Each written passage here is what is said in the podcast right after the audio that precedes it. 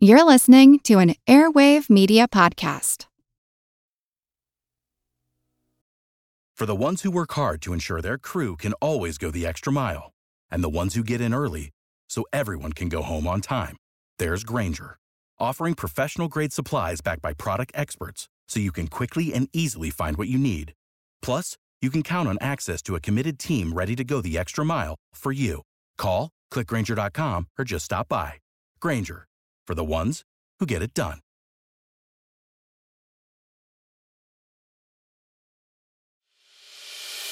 As a longtime foreign correspondent, I've worked in lots of places, but nowhere as important to the world as China. I'm Jane Perlez, former Beijing bureau chief for the New York Times. Join me on my new podcast, Face Off US versus China, where I'll take you behind the scenes in the tumultuous US China relationship. Find Face Off wherever you get your podcasts.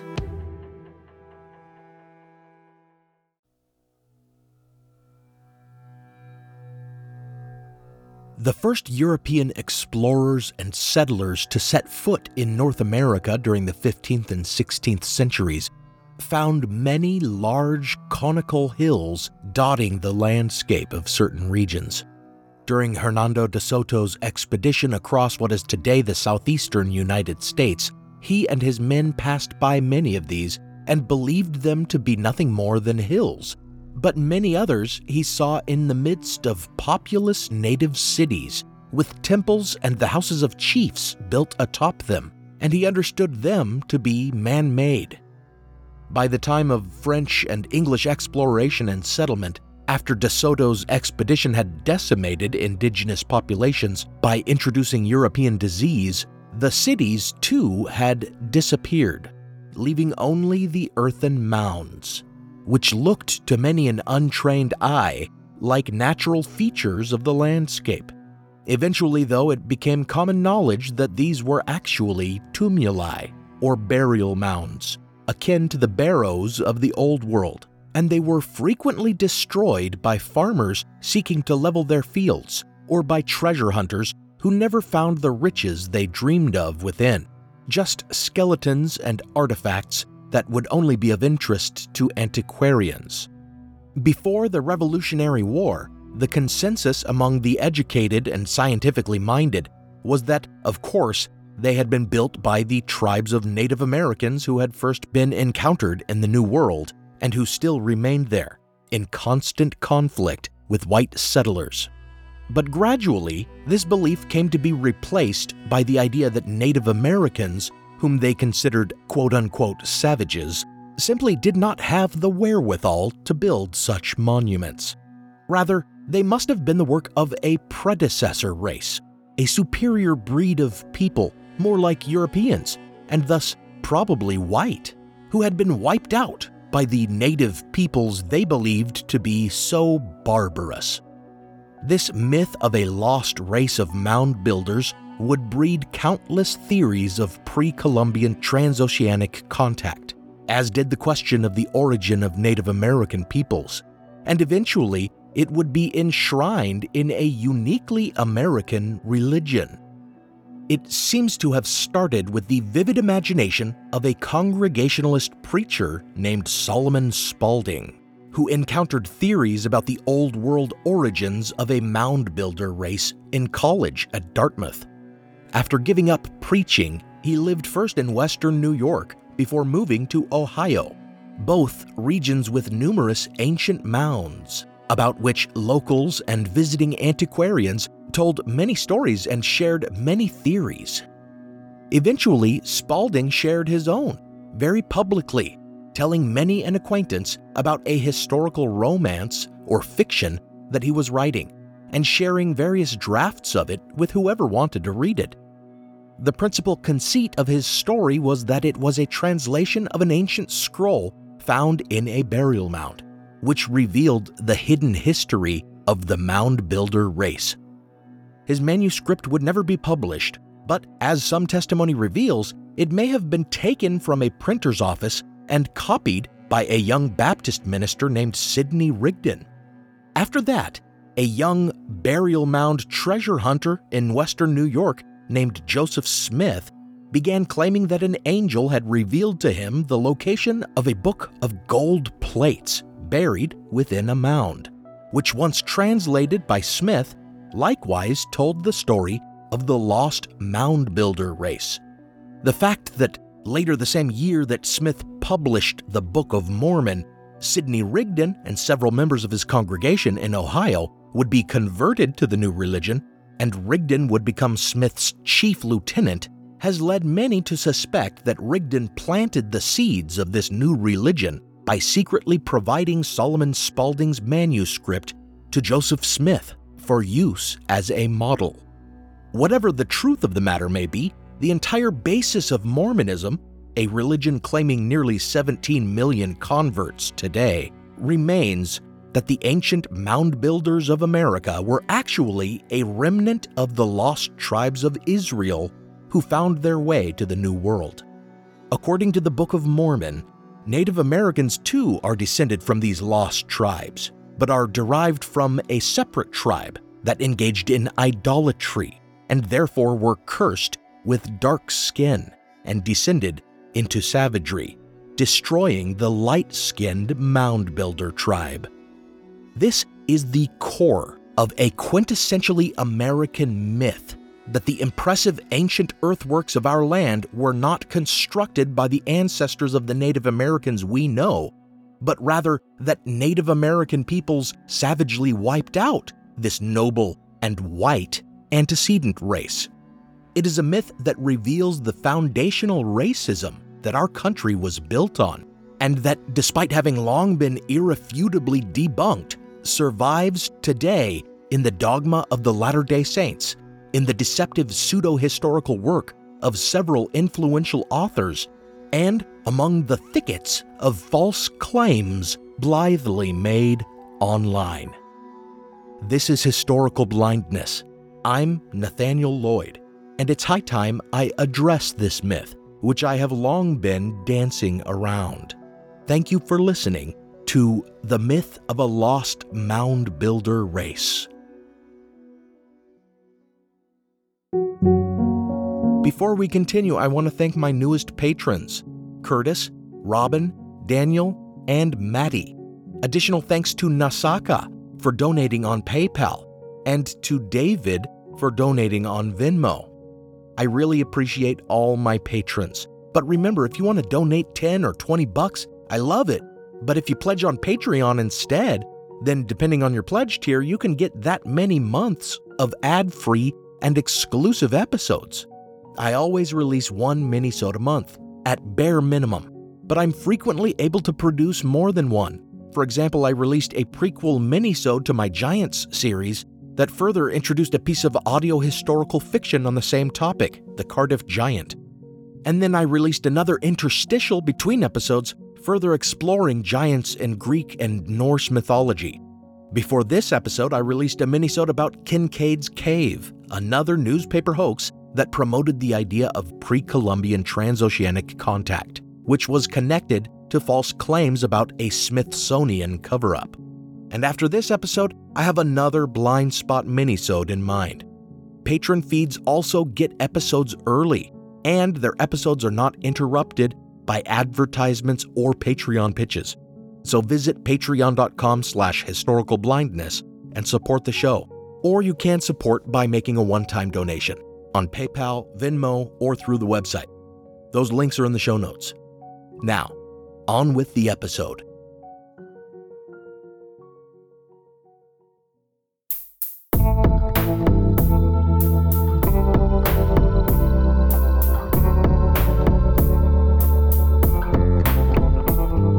Welcome to Historical Blindness. The subject of this episode is one for which I have laid an extensive foundation. Many topics that have long been of interest to me and that I have written about in the podcast and in my historical fiction are closely related to the myth of a lost mound building race in ancient America. Most recently, obviously, my series on giants ties directly into it as 19th century claims of uncovering enormous skeletons in Native American burial grounds were encouraged by the idea that Native Americans could not have created such gigantic earthworks, and that instead they had been constructed by a mythical lost race in antiquity. In fact, as I mentioned briefly, Aaron Wright of Conneaut, Ohio, who is said to have claimed that he found a giant skull that fit over his head like a helmet, actually knew Solomon Spalding and gave testimony regarding the similarity of Spalding's manuscript to Joseph Smith's Book of Mormon. The claims about giant remains in Conneaut mounds were certainly one among the many stories about mound builders that inspired Spalding, and probably, by extension, Mormonism. If you want to learn more about the relationship between mound builder legends and treasure hunting and Mormonism, including a depiction of a likely scenario for how the Book of Mormon was composed and what influenced its composition, I wrote a whole historical novel all about it, which I researched and wrote over the course of a decade. Some of the subject matter relevant to both Mormonism and the mound builder myth I discussed at length last year in my series on the lost tribes of Israel, and I followed up that series with a survey of the many inscribed stone frauds that have been perpetrated to support the pre Columbian transoceanic contact claims, and more specifically, the supposed Hebraic origins of Native Americans, a few of which I also dramatized in fiction. In fact, this story, the quintessentially American myth of a lost mound builder race, even corresponds with the myth of an Aryan race, which I devoted most of an episode to discussing in my three part series on Nazi occultism years ago. In the late 18th century, an English linguist in British controlled India named William Jones, remarking on the connections between Sanskrit and Latin and Greek, and unable to conceive that something of value might have been contributed to mankind by a people of color, came to the baseless conclusion that an unknown white race had first brought this Proto Indo European language to India and had since, quote unquote, degenerated through racial admixture with the dark skinned native peoples of India. This, of course, was the birth of a doctrine that would drive Nazi racial theories more than a hundred years later in Germany, and that survives today sadly thriving in the dark dens and bastions of white nationalist groups like the Ku Klux Klan, neo Nazis, skinheads, neo Confederates, the Christian Identity Movement, and the alt right. But long before it inspired these groups, it inspired the white inhabitants of a newly independent United States of America to likewise imagine that there had once been a white predecessor race in their country as well, one quite superior to the Native Americans with whom they were locked in a perennial struggle for possession of these ancient lands.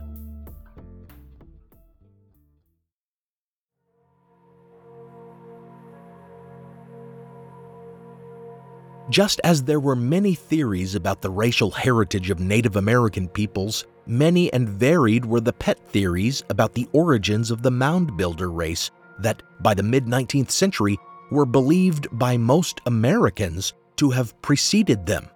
Reflecting this connection to the myth of an Aryan race that was popularized by scholars in British India, some theories suggested the mound builders had been quote unquote Hindus of course, the term Hindus actually refers to a specific religious group, but these mound builder claims used it more generally to mean supposed ancient immigrants from the Indian subcontinent, likely meaning the mythical Aryan race posited at the time. It is ironic that these theorists refused to believe that the peoples they wrongly called Indians were responsible for the mounds preferring instead to credit peoples more accurately called Indians. James McCulloh's Researches on America, for example, suggested that the ancient Asian ancestors of Native Americans who crossed into the Americas via the land bridge at Beringia were more specifically from India and that they had been trapped here by the sinking of Atlantis. Likewise, John Clifford's Indian Antiquities a series of letters published in Western Review, perceived similarities between the myths of Native Americans and the cultures of India. And though Judeo Christian tradition had nothing to do with either, he believed the Bible provided insight into the construction of mounds in America, suggesting they had been further attempts to build to the sky after the fall of the Tower of Babel. Both men actually suggested that, though descended from Hindus with two O's, it was indeed Native Americans who had built the mounds, but not the native peoples of North America, whom they agreed were incapable of such feats. Rather, they argued it had been those indigenous to Mexico, the so called Toltec peoples, who had been known to build impressive stone pyramids in Central America. This notion that the Toltec or Aztec Mesoamerican cultures actually originated as the mound builders before moving southward was quite popular, and it retained the critical element that the Native American tribes of the day were inferior, could not have built the mounds themselves, and likely drove the superior mound building culture southward with their violent depredations.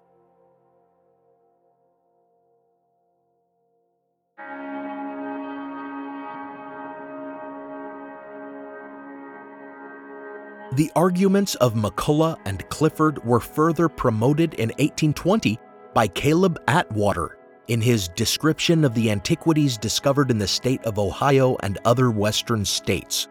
Close listeners to the preceding series on giants may recall the antiquarian Atwater had been excavating mounds in Conneaut, Ohio, and had declared that the skeletons there were very small, effectively refuting the claims that local man Aaron Wright had found giant skeletons in Conneaut's tumuli.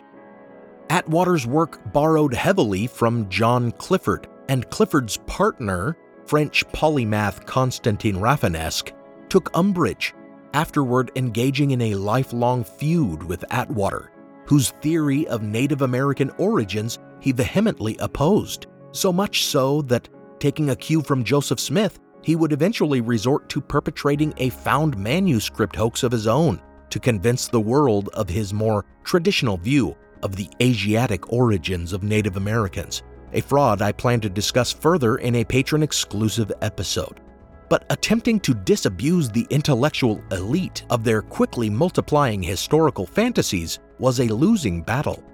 The Hindu slash Toltec theory was only one among a plethora of popular notions about who the lost mound builders had been, and most of them were popularized by the work of one man, Josiah Priest, an undereducated leather worker who started his writing career in 1825 publishing a work, The Wonders of Nature and Providence Displayed, that pieced together the work of other writers, including Ethan Smith, whose work view of the Hebrews had popularized the notion that Native Americans were actually Jews from the lost tribes of Israel. But in Priest's later 1833 work, American Antiquities and Discoveries in the West, he attempted to synthesize numerous competing theories about the origins of the mound builders. No longer were they merely lost Israelites, but also Egyptians, Phoenicians, Greeks, Norwegians, the Chinese, and the Welsh, to give an example of his arguments, let's look at the last group, the Welsh. Priest raises the Welsh myth of Prince Madoc, who was said to have sailed to America in the 12th century, and he shares certain claims about Native American tribes that some believed, without convincing evidence, could be of Welsh extraction.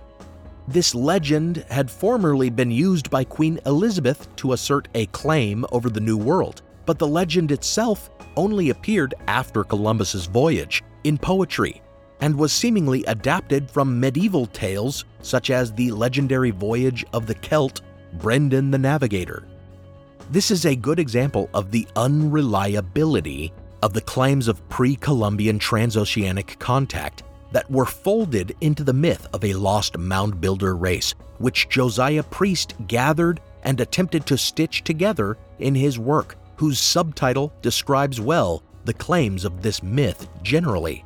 Quote, being an exhibition of the evidence that an ancient population of partially civilized nations, differing entirely from those of the present Indians, peopled America many centuries before its discovery by Columbus and inquiries into their origin with a copious description of many of their stupendous works now in ruins, with conjectures concerning what may have become of them. By this time, theories about mound builders had moved from a highly debated topic among an intellectual elite to a fashionable issue for discussion among less educated folk, who were Josiah Priest's readership. And the notion of a lost mound builder race, whatever their origin, had proven entirely more popular.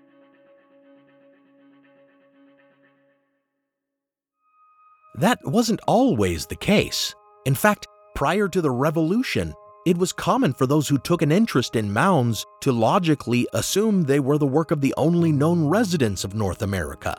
In fact, as detailed in one of my principal sources, the exhaustively researched The Mound Builder Myth, Fake History, and the Hunt for a Lost White Race by Jason Colavito, a founding father and one of probably the earliest scientific investigators of mounds, Thomas Jefferson strongly believed that Native Americans had built these tumuli.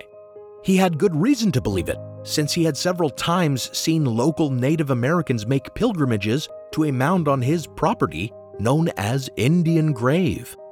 Later in life, he made a study of the country's tumuli, noting the difference between temple platform mounds that had been observed by the Spanish and burial mounds like the one on his property.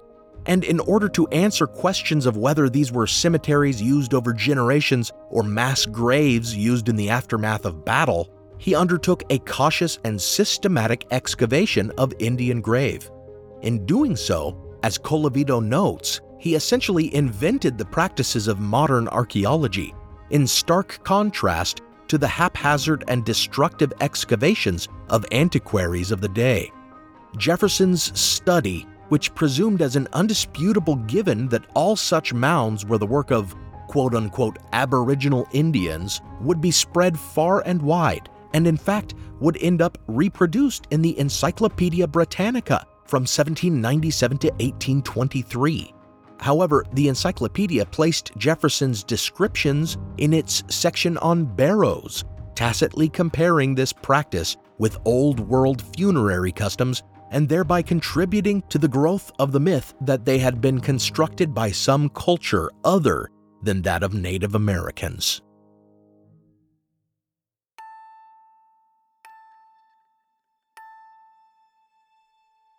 This implicit suggestion in the Encyclopedia Britannica was still something of an outlier view in the 1780s, but it came to be the view of Daniel Webster of Webster's Dictionary fame, who accepted Jefferson's conclusions about Native Americans being responsible for smaller burial mounds, but insisted that larger mounds and temple platforms must have been the work of Spaniards, a common enough claim at the time, or of ancient Celtic immigrants, given their similarity to European barrows.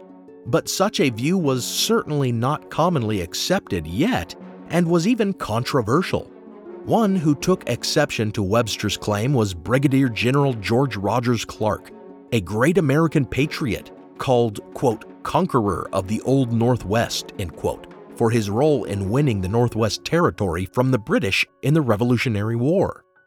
Clark had seen many a mound in that region and scoffed at the idea that De Soto's expeditionary forces could possibly have constructed them during the few years of their inland exploration.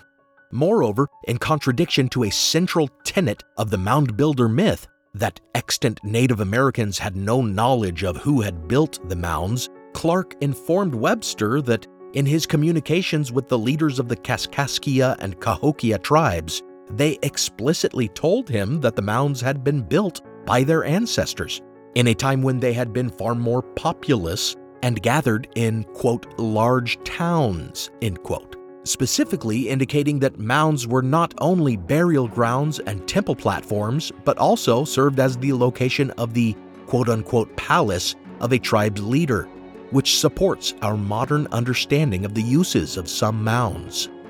Again, in 1803, the Reverend Dr. James Madison of the American Philosophical Society argued that the mounds were the work of Native Americans, but he was countered a couple years afterward by Unitarian minister and Harvard librarian Thaddeus Harris, who argued that Native Americans simply were not ingenious enough to accomplish such works, taking instead the view, which would become so popular, that they were the work of a Mexican native culture. So we see at the turn of the 19th century, the myth in its infancy still resisted by the rational and scientific minded. But it was not long before it exploded, making this fiction into consensus reality. Now for a brief intermission.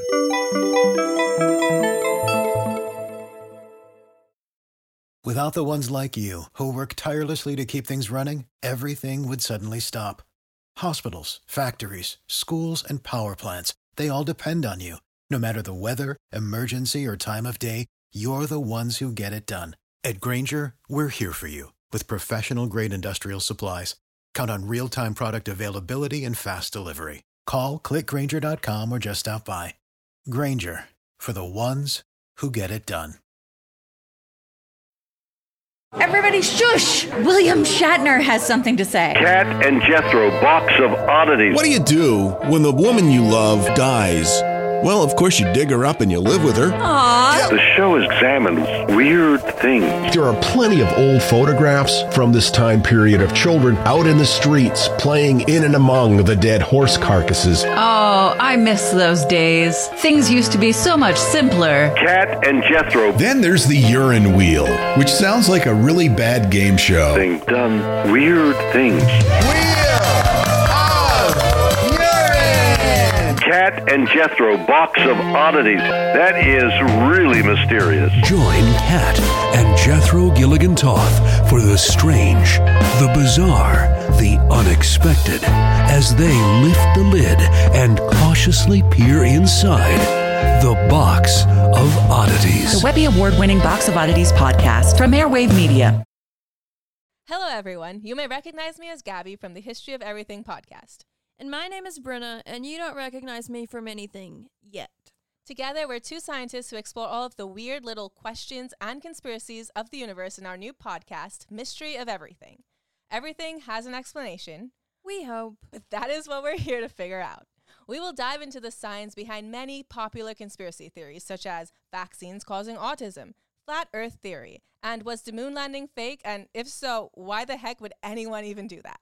But it's not just conspiracies. There's a lot of cool mysteries that we will attempt to use science to explain, such as near death experiences, what made the Vikings go berserk, and can I control my co-host with MK Ultra? Wait, what? anyway, make sure to check out the Mystery of Everything podcast everywhere where you find your podcasts. Now, back to the show.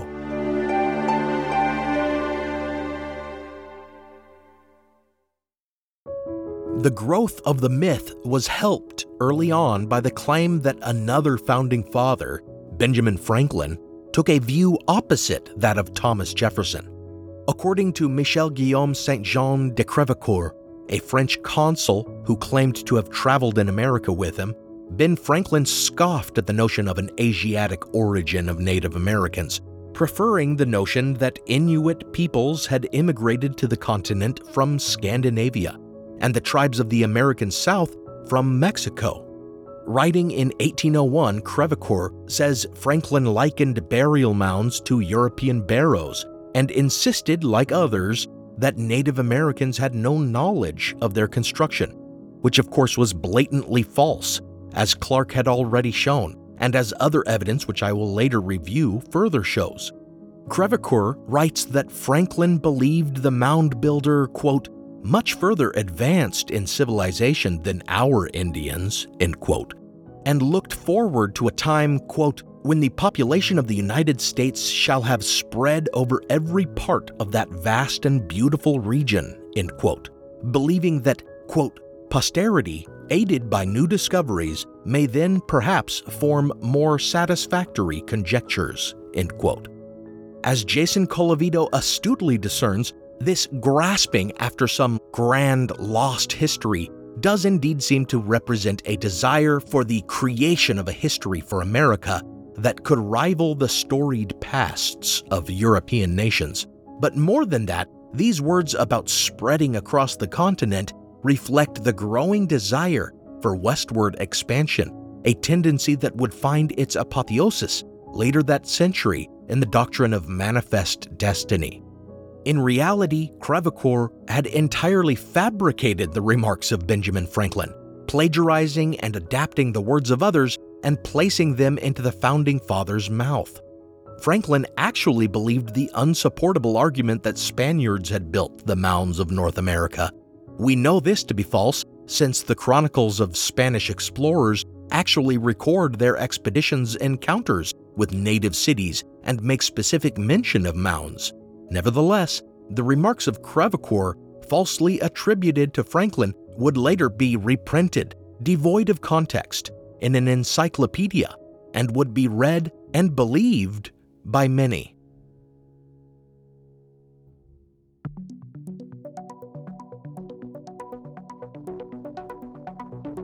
While Franklin's sentiments on this topic may have been falsified, other prominent politicians of the day evinced genuine belief in the mound builder myth. In 1811, DeWitt Clinton, mayor of New York City, lieutenant governor of the state, and soon to be presidential candidate, gave a speech to the New York Historical Society in which he stated that the mounds were not temple platforms or burial places, but military fortifications built by a lost race that had been destroyed in a race war by extant Native Americans. And he suggested that any Native peoples who claimed they were the work of their ancestors were simply trying to take credit for feats their people did not actually accomplish. Years later, after acceding to the governorship, Clinton refined his claims to argue that this lost mound builder race was in fact the Scythians, which, as you may recall from my episode about the Tartaria delusion, was a vague racial designation applied to all peoples residing north of the Black Sea and east of Europe. In 1830, President Andrew Jackson devoted much of his State of the Union report to promoting the myth of a lost mound builder race, stating, quote, In the monuments and fortresses of an unknown people, spread over the extensive regions of the West, we behold the memorials of a once powerful race which was exterminated or has disappeared to make room for the existing savage tribes. End quote. And in 1837, future President William Henry Harrison addressed the Historical and Philosophical Society of Ohio, stating that an ancient people, ancestors of the Aztecs of Mexico, had originated within the boundaries of the U.S. and built the quote unquote stupendous earthen mounds here before fleeing, quote, from the face of a tyrant and the oppressions of unfeeling taskmasters, end quote, suggesting the mound builders, quote, had been made to yield to a more numerous people, forced to fly before a new swarm from some northern or southern hive, end quote. Jackson was a Democrat and Harrison a Whig, but in this point there was broad bipartisan agreement. Indeed, both men had distinguished themselves in the American Indian Wars, which still raged and would continue to the end of the century. And here we approach the real heart of darkness within the mound builder myth that it was a tool of propaganda used to justify their subjugation of Native American tribes.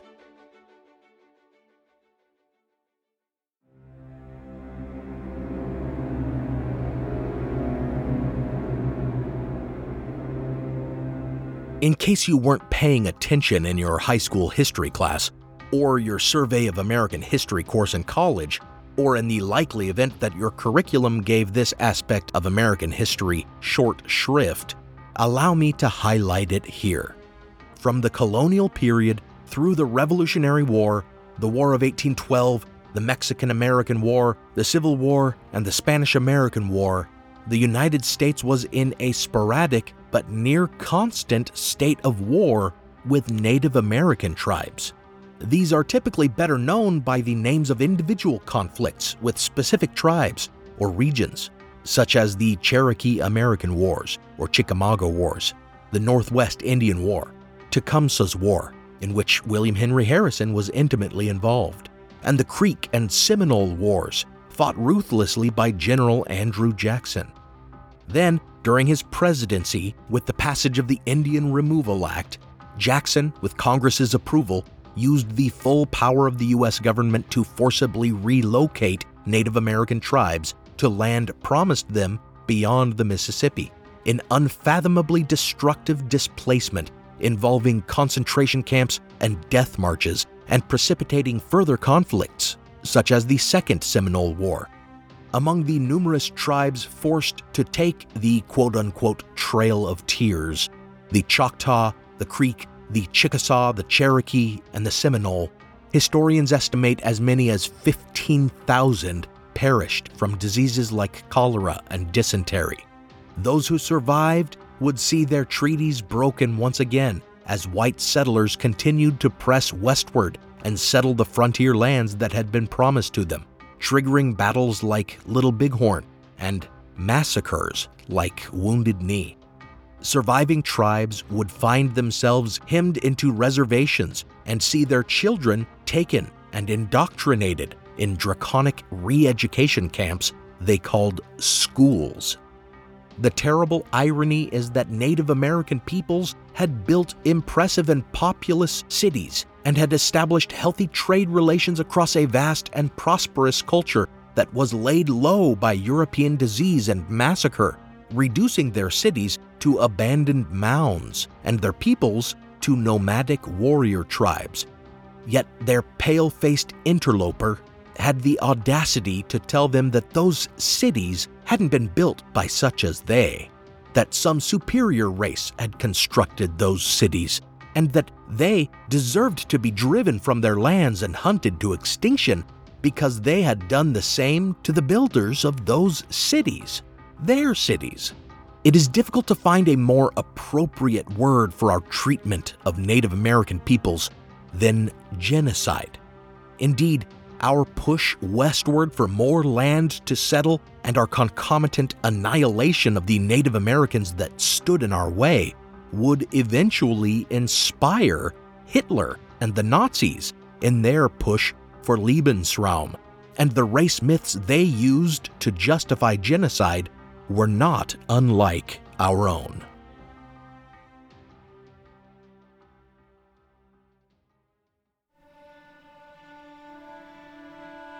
As belief in the myth of a lost mound builder race became the political dogma of the US government during Indian removal, and thus became common among the public, it gradually came to be considered empirical truth even by the scientific community, thus entering textbooks and furthering its propagation.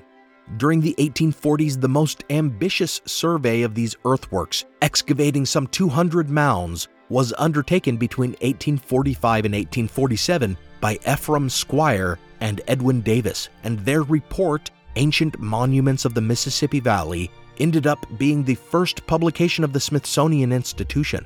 In it, they draw the conclusion that since the earthworks themselves and some artwork found within was supposedly, quote, immeasurably beyond anything which the North American Indians are known to produce, even to this day, end quote, the mounds must have been the work of some superior race, likely related to Central or South American civilizations. With this work's flawed conjecture, the myth was for several decades enshrined as unassailable science. And in 1847, we see the first example of a textbook, History of the United States of America, designed for schools, promulgating the falsehood. A quarter century later, the myth was still going strong in history primers like that written by George Quackenbos, and even in grammar texts like that of John Jacob Anderson. One of the most ambitious history publications of the 1870s, the mostly cribbed and ghost written 39 volume History of Eastern North America by Hubert Howe Bancroft, further disseminated the myth among the evidence leveraged by many of these scientists, historians, and textbook compilers were a variety of hoaxes that had been perpetrated with the express purpose of providing evidence for the lost race hypothesis.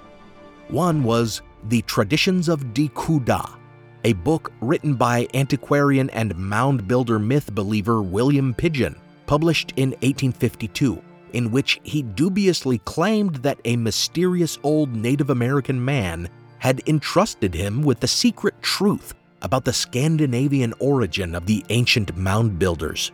Likewise, in 1859, one Nelson Lee falsely claimed to have been a captive of the Comanche and to have been told by a chief Rolling Thunder about a race of 10 foot white men who had built the ancient earthworks.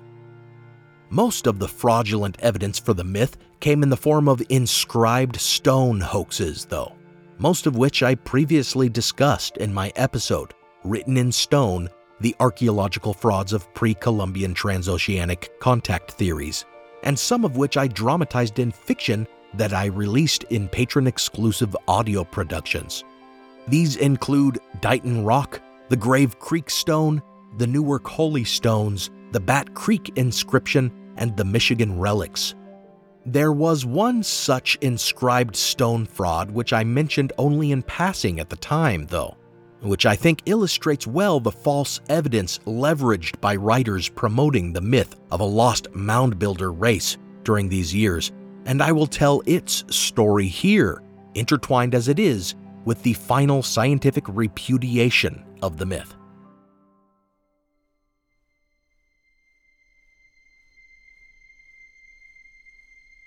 In 1877, a Lutheran minister named Jacob Gass who spoke only German fluently and thus preached principally to German immigrants, made a seemingly astounding discovery during some of the mound explorations on a farm near Davenport, Iowa, that he had undertaken out of a great interest in antiquities.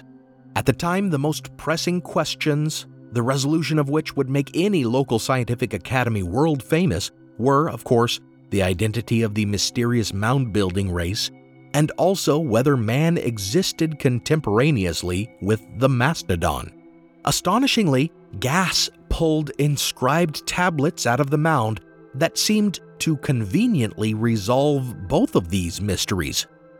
First, they appeared to bear written language, alphabetic signs, that thus proved the ancient existence of a culture separate from that of known Native Americans who never developed a syllabary until the Cherokee created a writing system in 1821.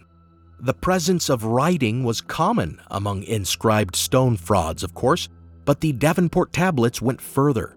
With illustrations, it depicted the earthworks of the mound builders being used as altars for human sacrifice. Another illustration depicts a mastodon or elephant handily answering the question of whether that animal lived simultaneously with the mound builders. The plate was further found with some pipes carved into the same elephantine shape. And lastly, a separate tablet appeared to depict astrological symbols and the makings of a calendar, firing further speculation about the old world origins of these mound building people. The Davenport tablets made Gass and the Davenport Academy fantastically famous, and numerous scholars supported their authenticity, citing these artifacts and their questionable translations of the characters inscribed thereon as proof that the mound builders were descended from Noah after the flood, or that they were Hittites, or whatever pet theory they wanted to spread. Eventually, though, some scholars expressed doubt, most notably Cyrus Thomas, the new head of archaeology for the Smithsonian Institution, who would go on to finally destroy the mound builder myth in academia. He pointed out the ludicrous coincidence of these items conveniently answering all the most popular questions of the day, all being found by the same man. He pointed out that Gass's own descriptions of the find indicated that the burial place where he found the items appeared disturbed, with bones scattered, unlike the orderly burials with complete skeletons observed elsewhere at the same site, suggesting some intrusive and more recent burial during which the tablets may have been planted. And finally, he cited rumors that Gass had been involved in the discovery of several fraudulent artifacts before. The controversy did not die easily, but almost a hundred years later, in 1970, University of Iowa professor Marshall McKusick appears to have solved the mystery, demonstrating that a conspiracy of men had planted the artifacts, which they had carved from slate roof shingles stolen from a local brothel, and planted them as a prank on Reverend Gass, whom they called a, quote, windjammer and a liar, end quote. When the sham items suddenly became valuable because scientific academies wanted to buy them, though, they ended up covering up their fraud, in many cases, with the assistance of the academics who yearned for the artifacts to be genuine.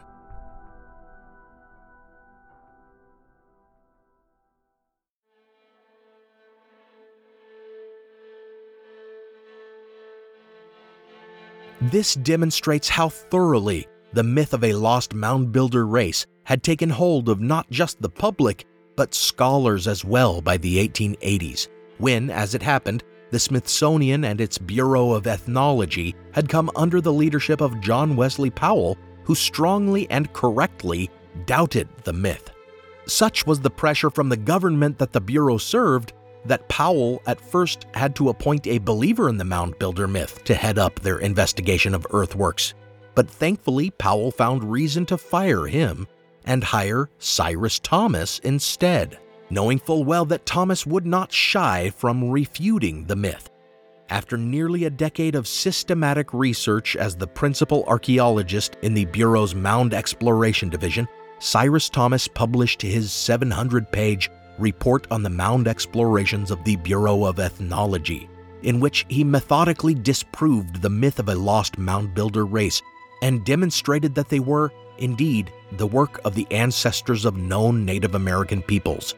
He unceremoniously demolished the supposed evidence of inscribed stones, showing them to be frauds, and he denied the claims that Native American culture was too undeveloped to have organized such civilizations.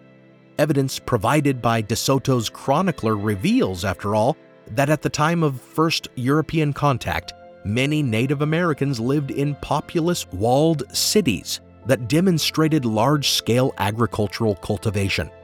Thomas further refuted the claim that Native Americans had no knowledge of who had constructed the earthworks and had never been seen to build such mounds themselves, citing specific historical accounts of both. He further disproved the claim that metal artifacts discovered in mounds revealed metallurgical skills that Native Americans had never been seen to possess, revealing that these objects had been made from copper native to Michigan, requiring no metallurgy. And since such copper artifacts were discovered even at a great distance from Michigan, it just served as further evidence of the sophistication of Native American civilization prior to European contact as they must have had established trade networks from Michigan all the way down to Florida. Cyrus Thomas's final conclusion that, quote, the theory which attributes these works to the Indians was the correct one, end quote, reverberated through the scientific community. No scholars worth their salt would ever again make such fools of themselves as to resurrect the myth of the mound builders.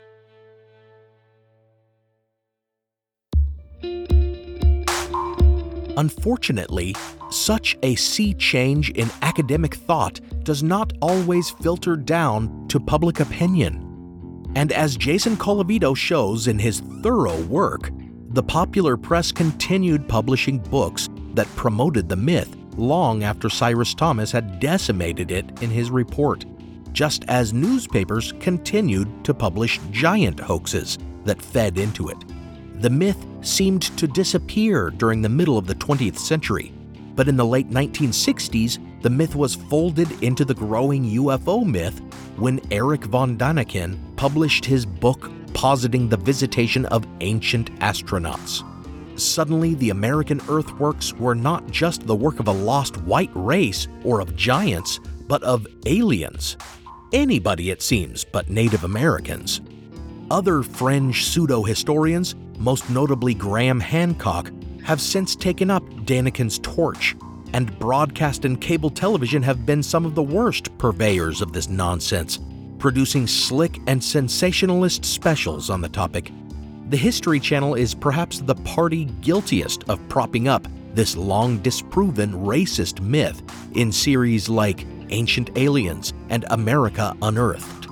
Meanwhile, on the internet, promoted by mystic wackos and conspiracy theorists who believe the Smithsonian is involved in covering up the truth, the mound builder myth thrives, co opted and supported, unsurprisingly, by white nationalists who appreciate its claims of superior white antecedents. Even as recently as 2019, Graham Hancock published a best selling volume titled America Before The Key to Earth's Lost Civilization, in which he perpetuates a mythical connection between Native American earthworks and the lost continent of Atlantis. So, as we have seen with countless topics, even if an idea has long been debunked, it seems there will always be a market for frauds, hoaxes, and myths, even when, at their dark heart, they represent an evil and destructive ideology.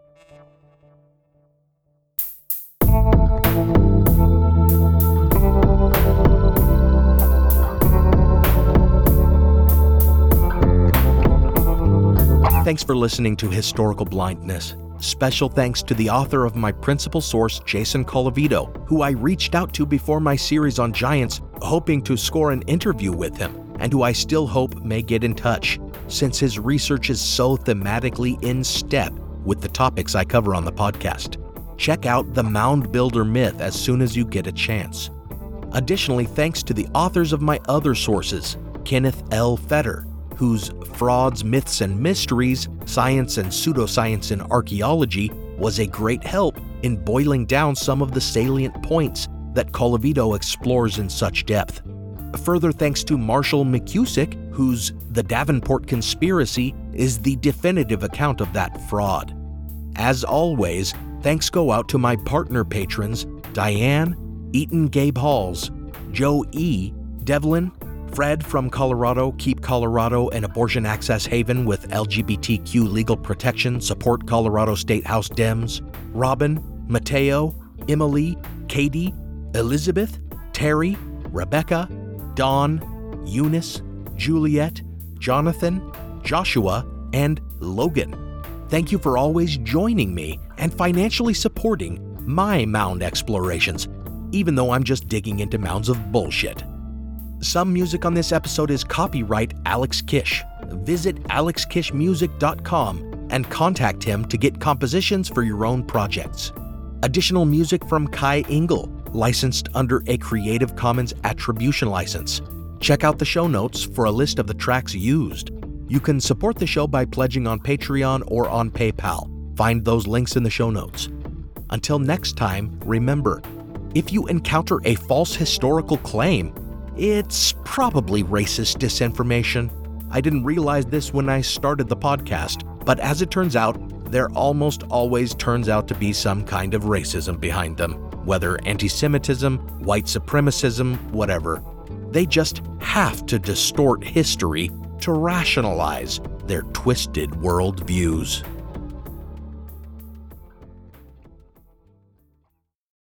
Without the ones like you, who work tirelessly to keep things running, everything would suddenly stop. Hospitals, factories, schools, and power plants, they all depend on you.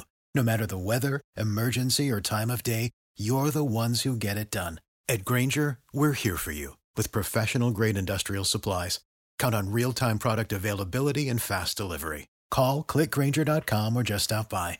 Grainger for the ones who get it done.